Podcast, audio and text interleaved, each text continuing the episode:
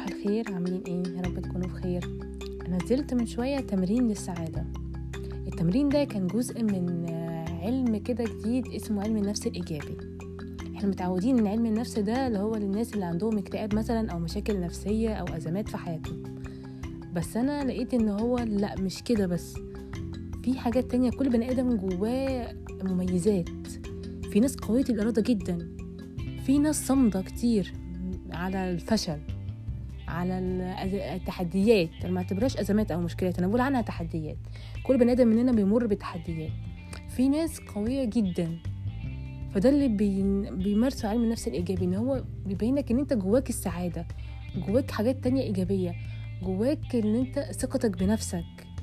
كل ده ممكن يخلي حياتك مختلفة تماما حتى لو عندك اكتئاب حتى لو عندك تحديات. ما بقولش مشكلات ابدا. عاوزين نغير الكلام اللي إحنا بنقوله لنفسنا دايما. لأن لقيت إن دايما الكلام السلبي اللي بنقوله لنفسنا هو اللي بيأثر علينا أكتر بكتير من كلام الناس اللي حوالينا. فأنا شايفة إن ده من أحسن العلوم اللي نزلت الفترة اللي فاتت. يعني علم النفس الإيجابي بينمي قوتك أنت شخصيا. اللي هو مثلا ممكن يعلمك حاجات جديدة يعلمك إن أنت تكتشفي نفسك. اللي هو إيه الحاجات اللي بتخليكي سعيدة؟ إيه أنت قوية في إيه؟ صمدتي في إيه لفترة طويلة؟ اتعرضتي لإيه في حياتك وفي بلدك؟ في مشكلات كتيرة ممكن يكون ال... أنت تعرضتي ليها أو أنت تعرضتي ليها في حياتك.